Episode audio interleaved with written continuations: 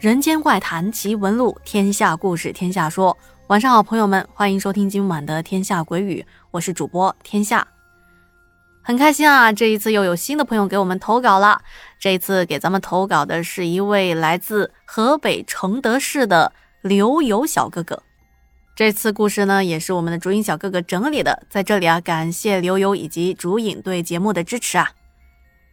刘游小哥哥在投稿的时候，他说这件事情是发生在他们承德市双桥区某一个有一些高档一些的小区。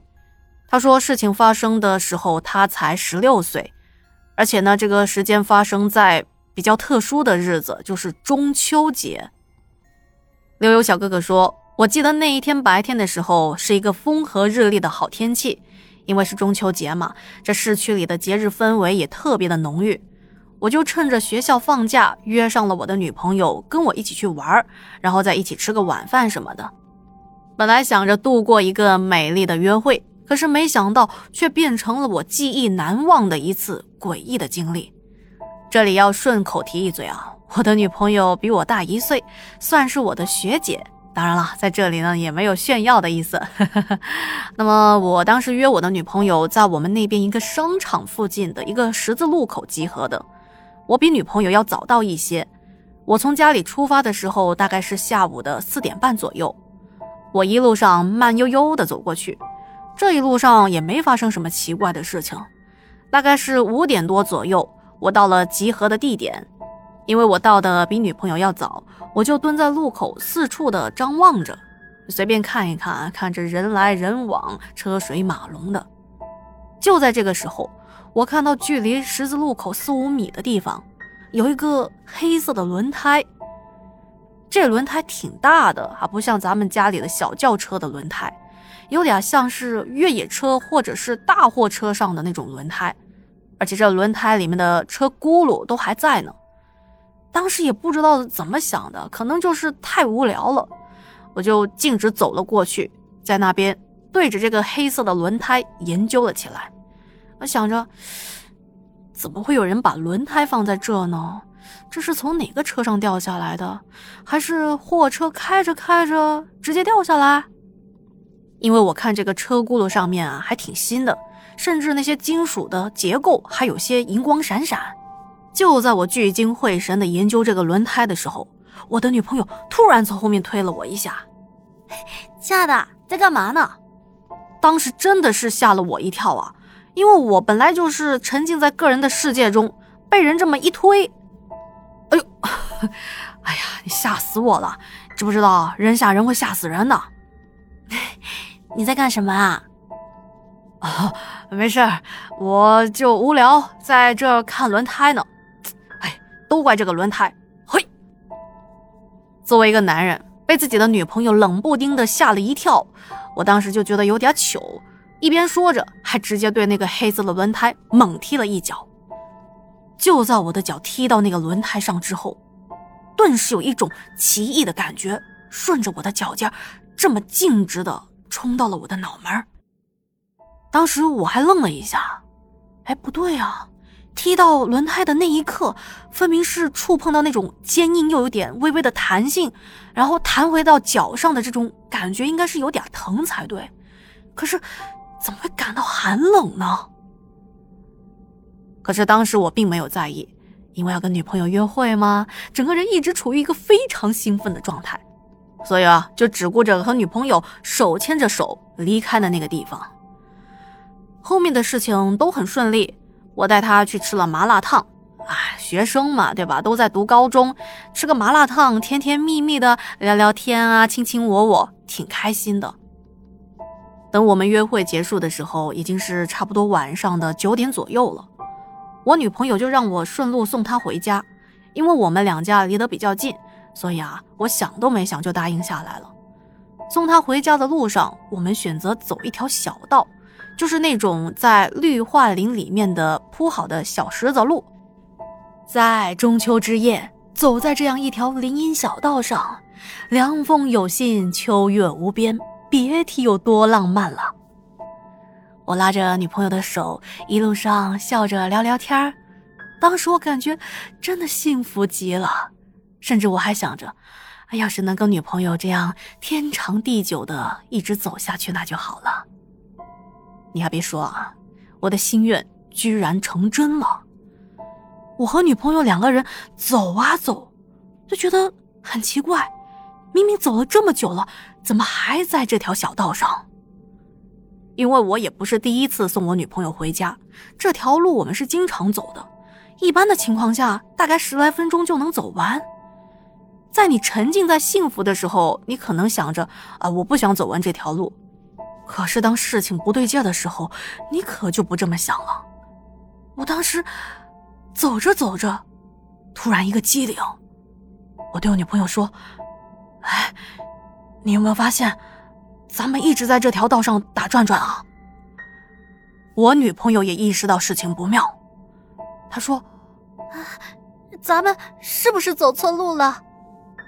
没办法，我们两个人只能硬着头皮继续的走。当时我们看着手机上的时间，差不多有十几分钟，我们还在那个地方。随着时间一分一秒的过去，夜也越来越深。完了完了，难道我们这一辈子都走不出去了吗？而且我感觉到身上发凉的感觉更加严重了。用我女朋友的话来说，她当时拉着我的手，就像是握着一块冰块似的。在那一刻，我浑身发冷，我跟女朋友两个人就抱在了一起，瑟瑟发抖。我们两个人抱了一会儿，我女朋友突然想到一些什么事情似的，她突然就破口大骂。说起我这女朋友啊，性格有时候虽然有点易燃易爆炸，可是没想到在当时的那种情况下，她这种火辣的性格却让我刮目相看，甚至让我觉得她特别的英勇。你们是不知道，那些粗俗不堪的脏话，在当时那种情境从我女朋友的嘴里说出来，是多么的美妙动听，我都快被我的女朋友所折服了。当我女朋友骂的正起劲的时候，这突然之间，我们都听到一个女人断断续续、模模糊糊的哭声传了过来。这下子把我女朋友给镇住了，她也不敢继续骂下去。于是我们两个人又老老实实的抱在一起发抖。可是他这个哭声啊，就跟开了立体环绕声一样。不断的在我们的周围传来传去，这下子我们两个人越来越害怕，也不知道是谁先带的头，我们两个人就抱在地上蹲着哭了起来。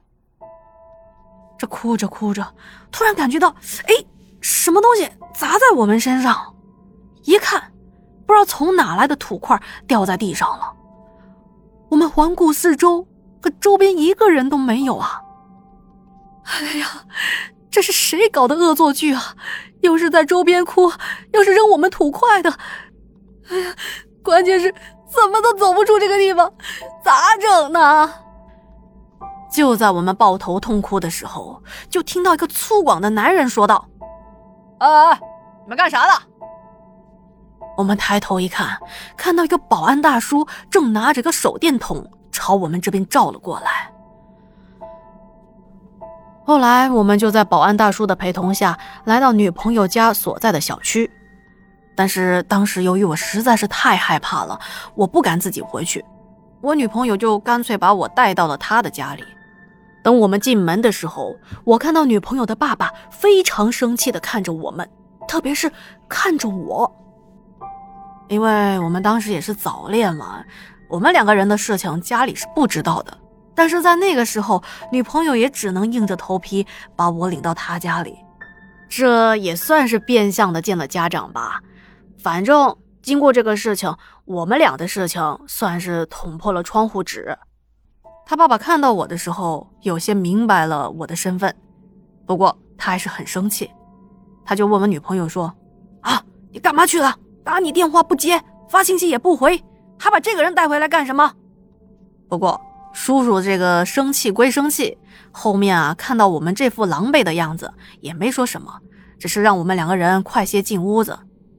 后来我们两个人就把晚上在绿化林里遇到的诡异的事情跟他爸爸说了一遍。他爸爸听完之后倒是没骂我们胡说八道，反而是把我送回了家里。不过在送我回去的路上，他也是一言不发。看来这叔叔啊，也是一个沉默寡言的人呢。后来也是在跟同学们聊天的时候，我才得知，原来路口的那个轮胎，以前是从一辆发生车祸的车上掉下来的。